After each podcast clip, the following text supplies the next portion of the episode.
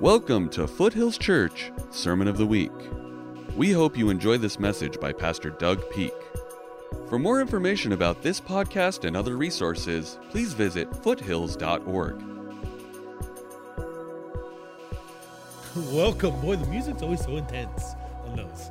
I want to invite you to just be a part of the Foothills family. We're welcoming to you, and we're so glad that you're here. Even if you just moved from out of state, we have the welcome mat out for you and say, You can be a part of our family. Our family focuses primarily on helping you grow in your faith. Our goal is to help you know Jesus, walk with Him, understand who He is, what He said, what He did, what He's doing in your life. Now, this may sound strange, but one year ago is when Idaho got its stay at home order and we locked down. And the last Sunday in March was kind of the, the beginning of this uh, COVID conundrum that we have all lived through over the past year. Isn't it been an amazing journey, to say the least?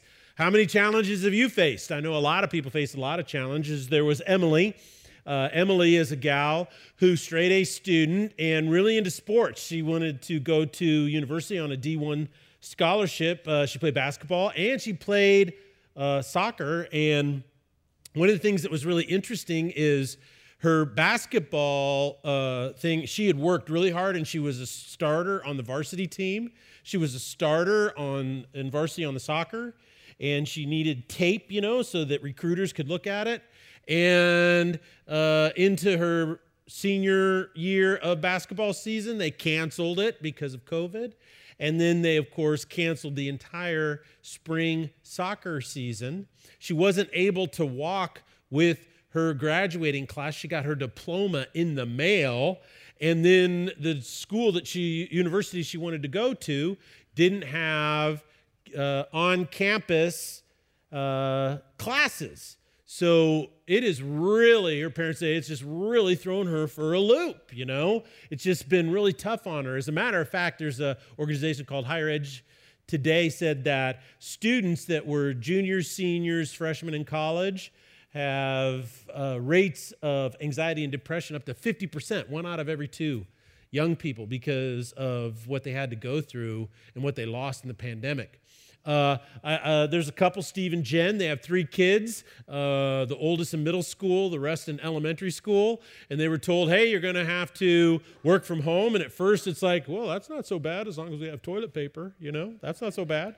But uh, then they canceled school. And so now they're trying to juggle jobs and kids and be concerned about their education. It was a really, I mean, a huge uh, transition, difficult time for them. A couple, John and Mary, uh, married over 62 years. She was in assisted care, and they quarantined her, and he couldn't see her. Uh, for a portion of time, they wouldn't even let him walk outside up to the window and look through the window at his wife of 62 years. Think about dating. What do people who are dating go through? What is dating at this time? I mean, I can't imagine what that's like, you know? I mean, all your dating is through texting, and then you brave a phone call, right? And then once your phone call's over, after nine months, you finally see the person and go, You're not the same person in that picture. There's been loss of jobs, businesses, careers. There's been a lot of really difficult things. And um, I think one of the, the biggest things is that uh, instead of our leadership, our political leadership, coming together and trying to, you know, bond together and help all Americans get through this, because it was an election year, which was very unfortunate, is that it became really divisive, you know, and there was a loss of humility, I think. Uh, no one would say, hey, we were wrong. It was always a blame, you know, well, they're this and that. And, you know, what you did was dependent upon uh, what color uh, or name of your political party was. And that was really unfortunate. And as an optimist, I'm thinking, man, what is it that I could get, you know, think about people that agree on, that get people to come together, things that people really enjoy. Uh, uh, and I found something that almost all Americans agree on, and that is they feel either let down or betrayed by their politicians. That's one of the gr- biggest agreements. Some people say our politicians failed us. They didn't do enough. They, they didn't really uh, react properly, and hundreds of thousands of people died from the virus. Then there's a whole bunch of other people say our politicians way overreacted. They have no idea what they were doing, and they made life so much worse for everybody else. So, one agreement all Americans seem to have right now is they're not very happy with their politicians. So, on Palm, on Palm Sunday, which is the day that Jesus came into Jerusalem, and they cut the palm branches off and threw them down, and they sang, you know, uh, Hosanna, Hosanna, glory to God in the highest. And the, Jesus the King is here. And a lot of people wanted Jesus to be a politician. They wanted him to be the Messiah that was going to free them from the oppressive arm of the Romans. At the end of that week, he was hanging on a cross. So I thought, what better Sunday than to ask the question, what would Jesus say to politicians? Oh my goodness. Some people are thinking, yeah, I'm ready to go. Um, you know, we're going to get out, you know, the, the Bible gun. We're just going to shoot holes in all our politicians. So other people are like, oh my goodness, I don't want to hear a political message. Other people are saying, well, I, what I'm thinking is that when you do what I do, it's really important because a lot of people like to speak for Jesus. A lot of people like to say this is what he says. Oftentimes, they are wrong. And so it's very important to be biblically accurate and see what Jesus actually would say and if what he would say is applicable to us today. But before we do that, we have to have a, a set of context, you know, and a few jokes and so forth like that. So let's uh, define politics, okay? And if you guys want to do a word study on politics, politics comes from the word poly, which means many, and ticks, which are blood sucking parasites. That's too easy, right? That's not what it means. That's a joke. Actually, the word politics comes from an ancient word, a Greek word, which is polis. And the word polis means city. And Aristotle wrote in the fourth century, so this is like over 300 years before Jesus Christ was even born. He wrote a book called uh, Politica, and it talks about how you get people within a city to have an, a social agreement on how to govern themselves and live together in harmony. And that was some of the earliest political philosophy. Now, what's interesting is today, what I'd like to do is, like I said, be very careful and only say what I think Jesus would actually say and how that would translate to politicians today. And it's very important to know this biblical truth, and that is the New Testament does not advocate a form of government. Okay? The New Testament does not advocate a structured form of governance of human beings. It doesn't do that at all. It's so unique because all the other belief systems do. The Quran and the Hadith has a very specific geopolitical form of government.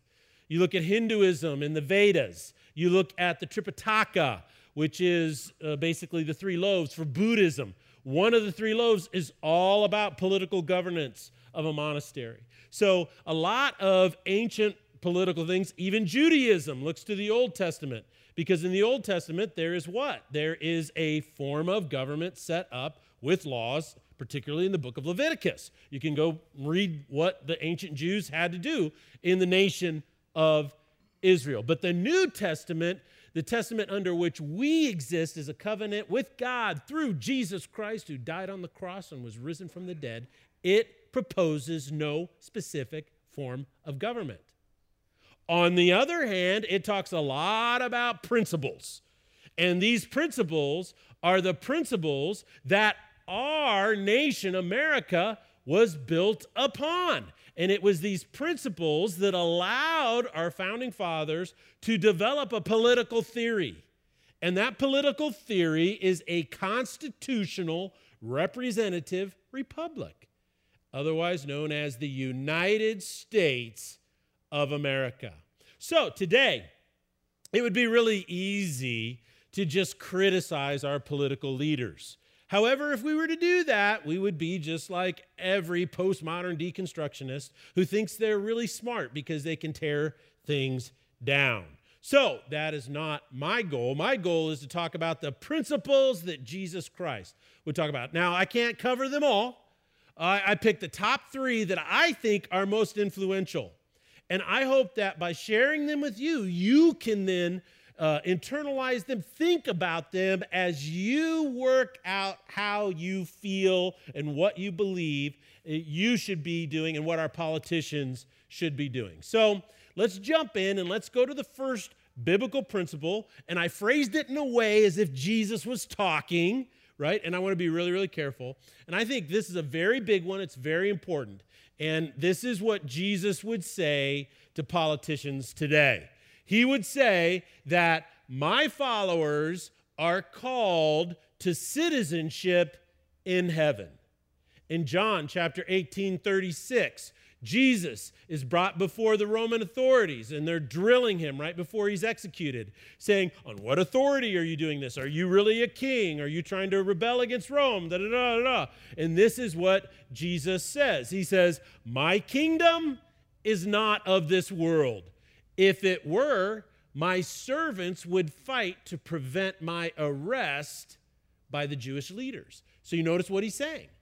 He's saying, if my kingdom was of this world, my followers right now would be fighting. There'd be a, a, skirmish going on between my followers and the Jewish leadership and their temple guards. But that's not happening.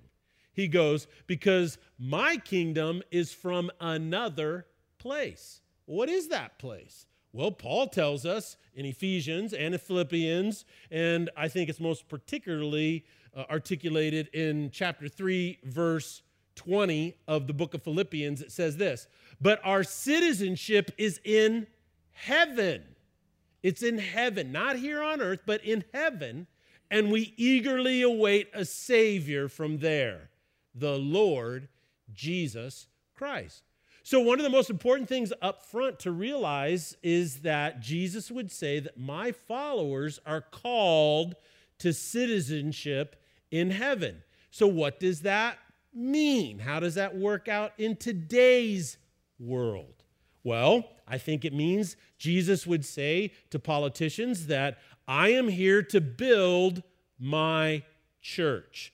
I am here to bring people into a relationship with me in order to heal their souls. I am not here to create a new earthly government or a theocracy. I am here to defeat evil, which poisons the souls of human beings and set them free from the bondage of the ruler of this world. I believe that, I think he would say, human government is necessary, but it is not the end goal in life. You see, citizenship in heaven is the end goal of life. He would say to politicians today, when you sought office, it was a noble thing. When you were elected, it became an honorable thing. And the goal is to serve and not be served. Now, Jesus isn't saying this, this is my opinion, but this is why it annoys me to no end when our political leaders in Congress or state legislature pass laws that are binding for all of us, and then they exempt themselves from those very same laws. That is not serving sacrificially at all. Now, back to what Jesus would say. I think Jesus would say, look, if you are elected to an office, you have to do everything you can to ensure that your decisions are not selfishly motivated or have any vanity to them. Otherwise, you will fall into the temptation of corruption that so many other people have fallen into. And as Ed Lord Acton has said, power always does what? It corrupts, and absolute power corrupts absolutely. So you have to be very careful of that. Now, it's difficult, and we should have compassion on our political leaders. Oh, I know that's a dangerous thing to say. We should be nice to them. Oh, don't say that, Pastor.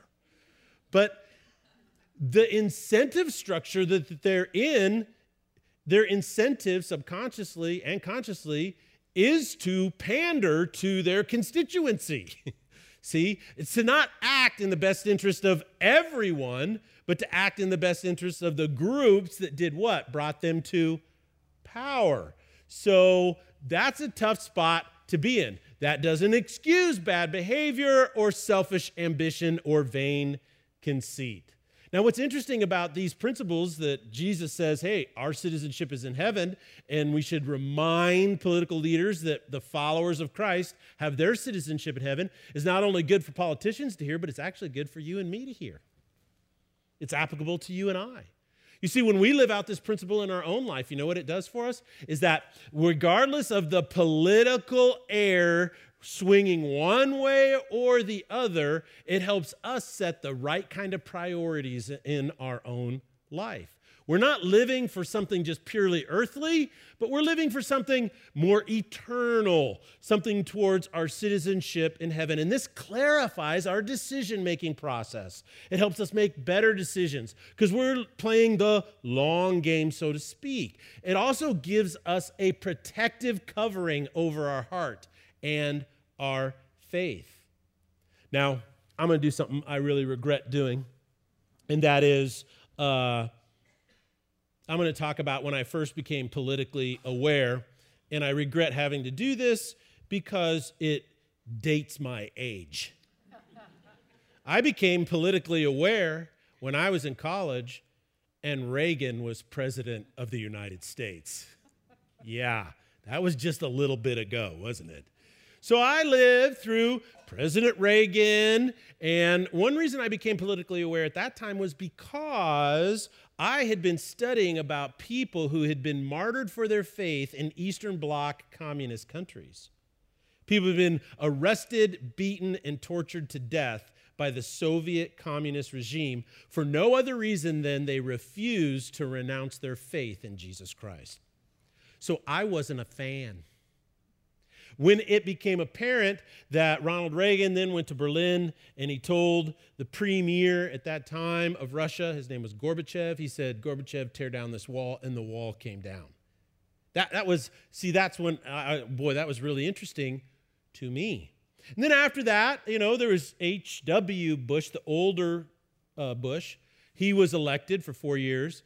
And then, in an interesting thing, is that he did not real, he did not win re-election for a second term. Uh, Bill Clinton won, and the reason why was because of a short guy by the name of Ross Perot. Ross Perot showed, showed up, and he had the most annoying voice. Hi, I'm Ross Perot. Everybody's here dumb because spent too much money, and I can say anything I want because I'm a billionaire from my yacht.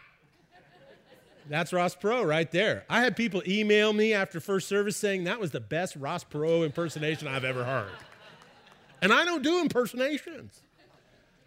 But then there was Clinton, and we went through Clinton. And after Clinton was uh, his term, his two terms ended, then we had George W. Bush, and then we had uh, Barack Obama, then we had Donald Trump, and now we have Biden. Now, from my perspective, you know what that tells me?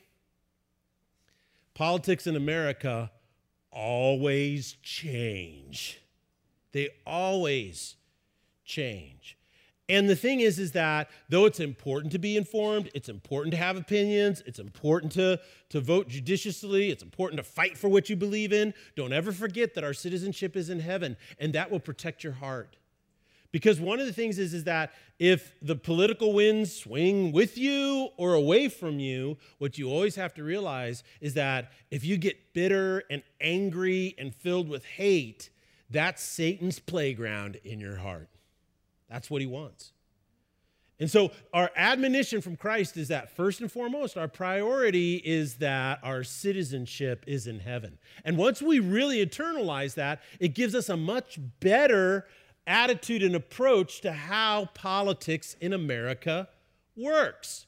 Because the second thing I think that Jesus would say more than anything else is this is that government, its system of structures and institutions and organizations are simply a tool. They're not a faith, they're not a religion, they can't heal your heart. Now, how do I know this? Well, Jesus has a really interesting discussion with a group of Pharisees that were trying to trick him in Matthew chapter 22. And what they were trying to do is this is that so many Jewish people were following Jesus as a leader. And so there was this thing is that if I say to the Jewish people that we should pay our taxes to Rome, then I am violating the nationalistic zeal of Jewish people because their goal was to be independent, right? They wanted to follow the covenant, have God set them free, and the Messiah that was going to lead them to new political kingdom had to believe to throw off the bondage of the Romans. So you would never willingly say we are supposed to pay our taxes to Rome. But then on the other side of it is if you say I'm not supposed to pay my taxes, then Rome looks at that as sedition. They hunt you down and execute you for that. So they're trying to get him in this trap. And this is what he says, beginning with verse 17. The Pharisees say then, Tell us, Jesus, what is your opinion? Is it right to pay the imperial tax to Caesar or not? Now, Jesus, knowing their evil intent, said, Oh, you misguided, well intentioned people who are trying to do a good thing and just don't misunderstand. Is that how Jesus talks? Jesus don't talk that way, you know. Um, Jesus said, "You guys are hypocrites. Why are you trying to trap me? Show me the coin used for paying the tax." So they bring him a denarius, and he said to them, "Whose image is this, and whose inscription?" Caesar's, they replied, and he says to them, So give back to Caesar what is Caesar's, and to God what is God's. Now, so what does he do in that moment? Is he demarcates the two, doesn't he? He kind of separates them, and he basically is saying, look, there's God in his kingdom, in his economy, what's happening. And then there's this worldly one that is a government. Right now, it's set up by Rome, and at the top of it is Caesar. And this is their tool or their system by which they choose to do it. I'm not saying it's fair, I'm not saying it's the best, but I am saying that they are separate. So, how did that translate into what we're doing today? I think if our citizenship is first in heaven, then that allows us to have a greater objectivity to the tool of a constitutional republic that's representative of your vote. I think that he would say this I think he would say, look, government can never accomplish what I came to do, and that is, I came to heal the human heart. Therefore, the there's no government structure that can ever do that. There will be no societal utopia ever established here on earth without God. It just won't happen because the people who are thinking up the way to do it are flawed, sinful human beings, and the whole system is filled with what? Flawed human beings. Now, from a political theory standpoint, sorry to throw out some history and some political philosophy for you, but I can't help myself. Karl Marx was a person who was raised in a very religious home in Germany, very religious. But when he got older, what he did is he started to focus on political theory. He wrote a number of books, and his political theory evolved over time. Okay? And what happened is the most popular one is the Communist Manifesto, but he wrote other stuff, and then it kind of progressed. It got more rigid as it progressed. And this is the political theory that Russia established during what was known as the Bolshevik Revolution. This is the political theory of China and Mao's Cultural Revolution. This is the political theory of the Khmer Rouge, the North Vietnamese, uh, you know, what's happening in Venezuela, what happened in Cuba. All of these things were based upon this specific political ideology. Now, you could debate that all day long, but when you strip it all down, Marx's greatest flaw was this he believed that he could bring the kingdom of God to earth without God. That's it. We can create the utopia of the new heaven and the new earth without heaven, without God, with anything else by just simply a political ideology. What does history say how that turned out? Not so good. So, what would Jesus say? Jesus would say that our government systems are tools. And when you think of them that way, you can think more objectively about their application. And you don't get so wedded to a particular thing. It allows you to be more objective and data driven and research driven to what is ultimately the best way to do things for the American people. I think that's a very reasonable thing to approach as a that politicians ought to know about the people of God. And I think that will help you and help me as well as we navigate through all this craziness. Now, the last thing is this, and that is Jesus would also say, I want all politicians and all government leaders to know is that in the end, my people will obey me rather than you. My people will obey me rather than you. Now, this is a very important thing to understand because it's misused a lot. For instance, the five year old that wouldn't go to bed, right? And he says to mom and dad, I want to say my prayers. And mom says, Look, you've said your prayers five times. You've gotten five drinks of water. You've gone to the bathroom six times. You've kissed all your stuffed animals four times, and we've read you three stories. We want you to go to bed and go to bed now. And that five year old says, I will obey God rather than you. That's what I would call an abuse of that principle. That's a critically important principle. The problem is that as believers, we can apply it to the wrong situation real easily if we're not careful. So let's let's see where is it applied. I'm going to read the whole story of this to you out of the book of Acts and it comes with Acts chapter 7, okay? Beginning with verse 17. And here is what it says. Acts, oh, I'm sorry, Acts chapter 5, verse 17. Then the high priest and all of his associates who were members of the party of the Sadducees. So they had a party of Sadducees. It was a political party who was in charge, along with the Pharisees. So they had a divided Sanhedrin, much like our Congress today. Okay? Now, in some ways, they were both, though, very much on the same page, more than our Congress is today. He says, they were filled with jealousy. So, what does that tell you about politicians? Is that they can be motivated by what? Not such good things. Why? Because they're human beings like all the rest of us.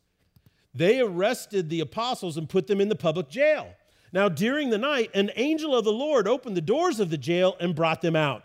Go stand in the temple courts, the angel said, and tell the people all about this new life. Tell them about new life in Jesus Christ. Now, at daybreak, they entered the temple courts as they had been told and began to teach the people. Now, when the high priest and his associates arrived, they called together the Sanhedrin, the full assembly of the elders of Israel, and sent to the jail for the apostles. But arriving at the jail, the officers did not find them there. So they went back and reported. Now, listen to this report. You know what this report sounds like? It sounds like a teenager that says, Dad, I brought the car home, man. I parked it in the driveway perfectly. It was there all night. I don't know why that dent's there because it was perfect when I put it there. I took pictures and have witnesses. Listen to this report from these, from these guys. This is hilarious. Verse 23 We found the jail securely locked with the guards standing at the doors. But when we opened them, no one was inside. I have no idea how that dent got there, Dad. On hearing this report, the captain of the temple guard and the chief priests were at a loss, wondering what this might lead to. Then someone came and said, Look, the men you put in jail are standing in the temple courts teaching the people. And at that, the captain went with his officers and brought the apostles. They did not use force because they feared that the people would stone them. So the apostles were told, Please come and meet. And they did so. They acquiesced to that command. The apostles were brought in and made to appear before the Sanhedrin to be questioned by the high priest. We gave you a strict order not to teach in this name, he said. There you have it. We told you you cannot preach the name of Jesus Christ. You cannot do it. Yet you have filled Jerusalem with your teaching. You're determined to make us guilty of this man's blood. Peter and the other apostles replied, We must obey God rather than men. Isn't that interesting? You see, sometimes what some Christians will say is that, well, nowhere in the New Testament does it say that we have to pay taxes, and so I'm going to obey God rather than men, you know, and I'm going to not pay my taxes. That's not an application of that biblical principle that's fair, rational, or just. You see, what he's saying particularly right here is this is that you have been t- called as a citizen of heaven to preach the name of Jesus Christ so that people can find freedom and healing for their souls by coming to know him in faith. But Rome was a pluralistic society. And what's really interesting about a pluralistic society is this is the term we would use to describe it today is diversity. We would say that, well, we don't only want to have ethnic diversity, we also want to have ideological diversity, we want to have intellectual diversity, we want to have this diversity, that diversity, that diversity. So when you have all these different diversities, you have what is known as pluralism. How do you have an agreement for all of these groups of people live together in harmony? Well, the way Rome did it is this is the way Rome kept Rome unified is they had a simple approach. You can have whatever God you want. Everybody has multiple gods because we're all pagans, by the way, in Rome. And you can have your house gods, your family gods, your city gods. You can build your own temples. You can do your own stuff as long as you say Kaiser Kyrios. And that was Latin for Caesar is Lord. Not Caesar is king, or Caesar's the boss, or the big kahuna, or the bad dad, or the steelhead of life. That's not what he's talking. He's saying he is Lord over all of your gods. Well, guess what? Christians had a real problem with saying that. Christians couldn't say that. Christians would only say Christos, Kyrios. Christ is Lord.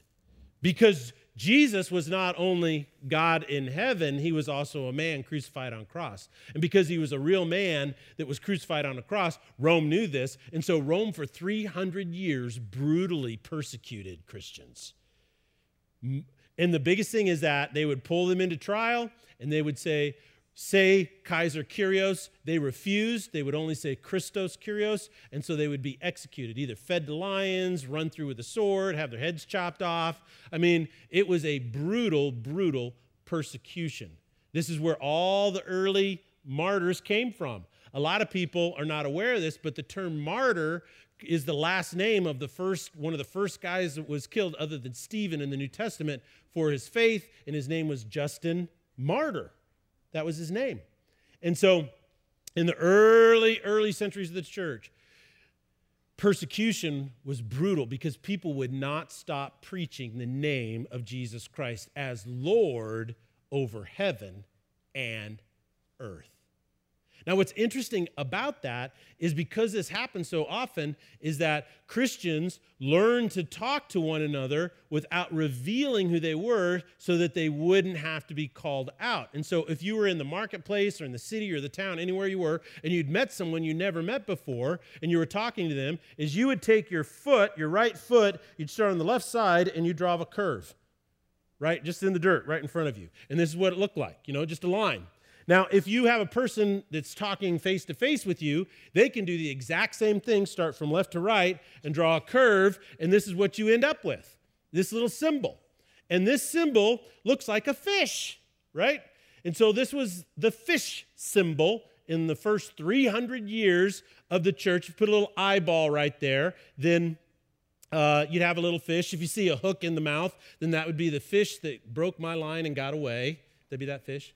Now, see, nobody laughed first service when I said that either. And I think that's a funny joke. Nonetheless, what's really interesting is the reason they did this is because the Greek word for fish is ichthus, right? That's the actual word. Ichthus in Koine Greek means fish. Well, what's fascinating is that if you look at the letters that make up the word, this is the in Greek this is the letter I, which is the first letter of the word Jesus in Koine Greek. The C, which he is the first letter of Christ or Christos. Theos, is the root word for God. It's declined in a way, and declension means you modify the root word for different meanings. Is that theus means son of God. So ichthus is Jesus Christ, son of God. So you would drive, draw the fish in order to say Jesus is Lord. And that's how they communicated to each other for 300 years. Isn't that interesting? So, what does this mean for you and for I today? We live in a pluralistic society. What, what is our society telling us to do? Our, our society is saying, look, if you follow Jesus, that's cool. You could do whatever you want in your private life, but keep it private. You can, you can say Jesus is awesome, but when you say Jesus is the only way to heaven, you can't say that. Mm-mm. There's many ways. You, you can't say that. See, what in a pluralistic society, what they are most afraid of, the unpardonable sin, is what is called an objective truth claim.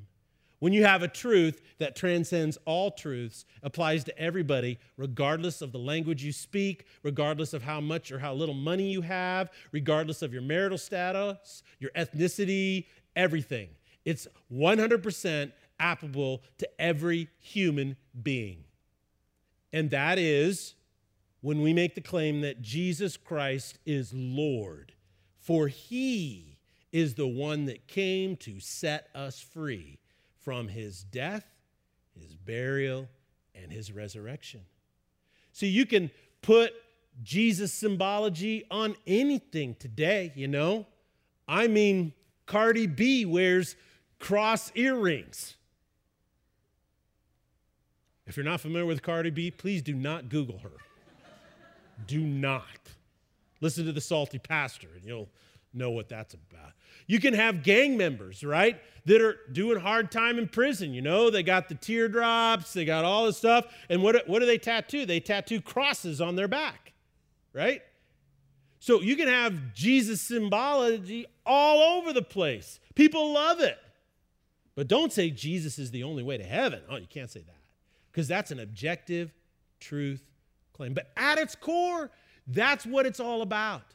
Jesus would say that my definition of what it means to be a human being is the only real, authentic, truth based definition. And that is, we need to be set free so that we can become the people we were meant to be.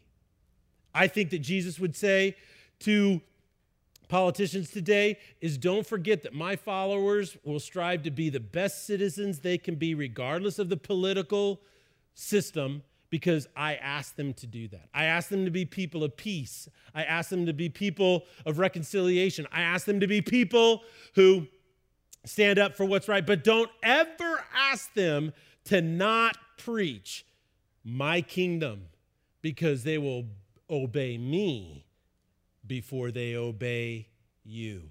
And you know who found out the truth of that so difficult was the Russians.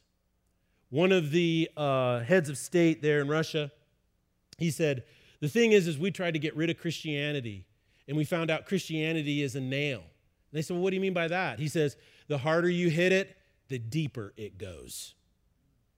Guess who else figured that out? Mao and his Cultural Revolution. As soon as he died, what they did is they left his socio, uh, uh, his economic approach, and today the fastest growing region for Christianity in the world today is China. Isn't that interesting? You see, over and over again, people have tried to stop the gospel of Jesus Christ, and they can't because it's real. You see, if it was just an ideology, or if it was just an opinion, or if just some type of historical thing, maybe you could get it to cease to exist. There's so many things today that people have no idea what they are, you know, like Gnosticism or Volapsarianism or Nestorianism or Marcionism. You're like, what in the world are all those? Those were massive belief systems and religions throughout the history of the world that completely and 100% died out. Why? Because they weren't real. The one real thing is this is that Jesus Christ, Son of God, came to us in the form of a man. He died on the cross for our sins. And three days later, he walked out of that grave. And when he did that, he called your name. And that will transcend anything our politicians ever do, good or bad. So let us be people of hope. Let us be people of faith. Let us be people of love, because that's what Jesus would say us. Let's listen to our. Thank you for listening to this Sermon of the Week. Video footage of this sermon and others can be found on foothills.org.